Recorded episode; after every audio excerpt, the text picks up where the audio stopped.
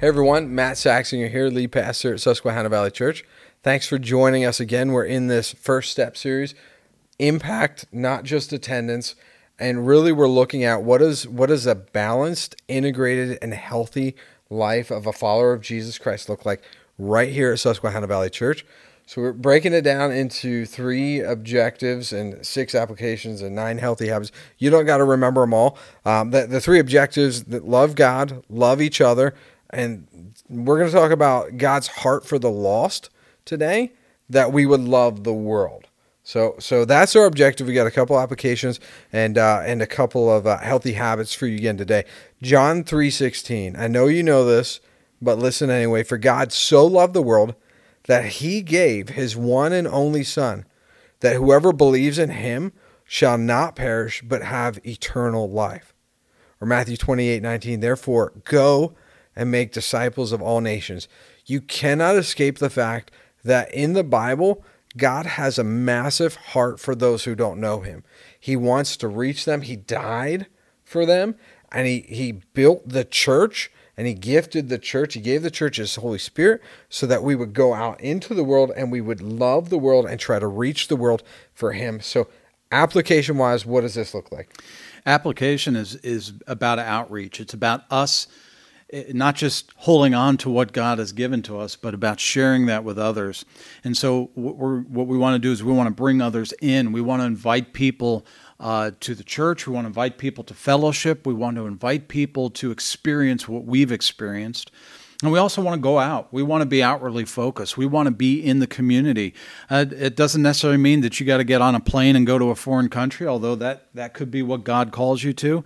Um, but praying for and looking for opportunities to tell your story around you. It could be with your neighbors, it could be with your coworkers, or it could be in some sort of outreach that the church is involved in. Yeah, I remember uh, my uh, the uh, youth pastor who mentored me that I interned under and he corrected me one time after I prayed. I said, God, please give me the opportunity to share my faith. And he said, you, your, your prayer should really be that you would take the opportunity to share your faith because the opportunities are already there. Mm-hmm. Like this is the, you're around people who need this truth, who need this relationship, and so, and so start there, right? So healthy habits. All right. So we got three of them, and the first one is exactly what we're talking about. It's evangelism that we would be a witness by telling other people about Jesus Christ. I promise you, if you're in the Word and you and you're you're praying, you're gonna feel God's Spirit prompt you to share this with somebody. And look, you're either going to be a person who misses those opportunity or, or, a person who takes those opportunities. We want we want to have a whole church filled with people who take those opportunities, who are saying, "How can I get a conversation with my neighbor where I can love them and care about them, and, and I can tell them, hey." I love you because God has loved me by giving his son Jesus to die on the cross. And, and that's huge. That's that's what he's called us to do. Mark 16, 15, go into all the world, proclaim the gospel to the whole creation. 1 Peter 3:15, but in your hearts honor Christ as Lord, right? So so honor Christ the Lord as holy. You got that's objective number one. Love the Lord. And so then the expression of that is in this case objective number three, which is love others, because he continues. Um, he says, always being prepared to make a defense to anyone who asks you for a reason for the hope that is in you. Yet do it with gentleness and respect. So there you got objective number one, love God, and objective number three, love the world. God, God's God says, if you're going to love me, here you go. Be ready to to to take the example, the opportunities that are there for you. So we want a church that's prepared, that knows that this is going to happen. God's Spirit is going to put me in places around people who need this tr- this truth. I don't want to be a person that misses it. I want to be a person that takes it. So so that's healthy habit number one that we'd have a habit of evangelism. Healthy habit number two, uh, again, and I love, we've talked about this, how, how it's a habit. It's something that we uh, do on a regular basis in our lives. Healthy habit number two is serving the needy, being a witness by showing others the love of Christ materially through through what we do. If you think of evangelism as telling about Jesus, serving is about showing. Matthew 5:16 says, "Let your light shine before men in such a way that they may see your good works and glorify your Father as who is in heaven." You know, some sometimes people absolutely need to hear the message, and and we, as you said, there's opportunities for that all around. But sometimes people just need to see the message. I think it was Saint Francis of Assisi who said, um, you know, preach the gospel at all times, and when necessary, use words. You know, this idea that um, we are to reach out and meet the needs of Yeah. people, to love them, uh, to be the hands and feet of God to them. Um, you know, Matthew 25, when Jesus is talking about the, the separating of the sheep and the goat, and he says, you know, for I was hungry, you gave me something to eat. I was thirsty, you gave me something to drink. I was a stranger, you invited me in. I needed clothes, and you clothed me. I was sick, and you looked after me. I was in prison, and you came to visit me. Truly, I tell you, whatever you did for one of the least of these brothers and sisters of mine, you did for me. Wow. You know, the church is, it's not just our responsibility uh, to help the needy, um, but it's also our responsibility to, to stand in the gap of those who are experiencing difficulty in their lives, social injustices. And I know when we say that, that that's kind of a hot topic right now politically. Right. We're not talking politics here. We're talking about the love of Christ. We're talking about people who are hurt, Yeah. and how can we love them? Absolutely. Um, there are people, people groups, as well as individuals who feel oppressed, who feel um, the world is against them, who are downtrodden in life. Uh, James 127 says, Religion that God our Father accepts as pure and faultless is this to look after orphans and widows in their distress, and to keep oneself from being polluted by the world. And I would say in this case, that being polluted by the world is, is the politics of it. We don't need to get into that Sure. necessarily. I'm not saying that there's no place for that. But when we talk about it as a church, this is about loving those who are the most vulnerable in our communities. You know, I, you, Matt, you know this. I, I work uh, full time for the Salvation Army. The founder of the Salvation Army, William Booth, has a very famous quote I'd love to just share with you. He says, While women weep as they do now, I'll fight. While little children go hungry as they do now, I'll fight. While men go out in, in and out, in and out as they do now to prison, I'll fight.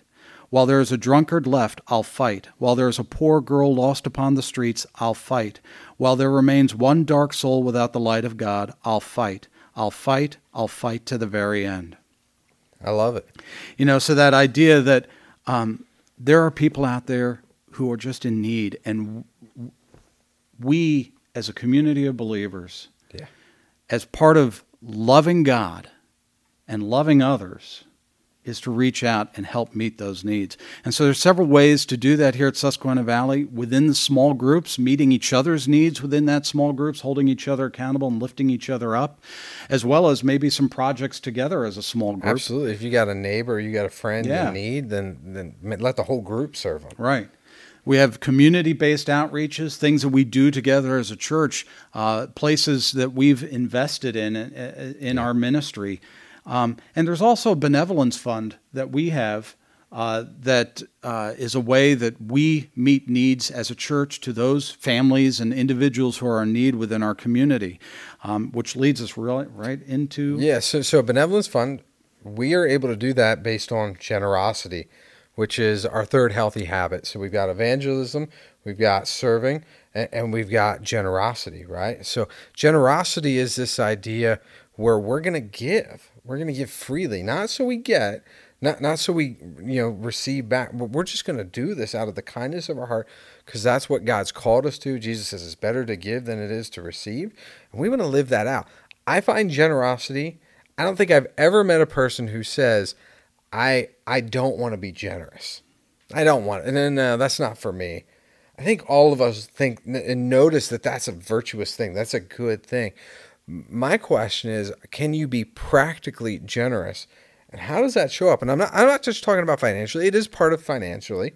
It is. Um, if we're being honest, you know, scripture scripture warns against the love of money, where we can we can hoard for ourselves, as opposed to identifying needs, as opposed to giving to a church and offering on a regular basis. We can just you know gain stuff for ourselves, and I think you'll find you might gain a lot of stuff, but you'll gain a lot of emptiness too.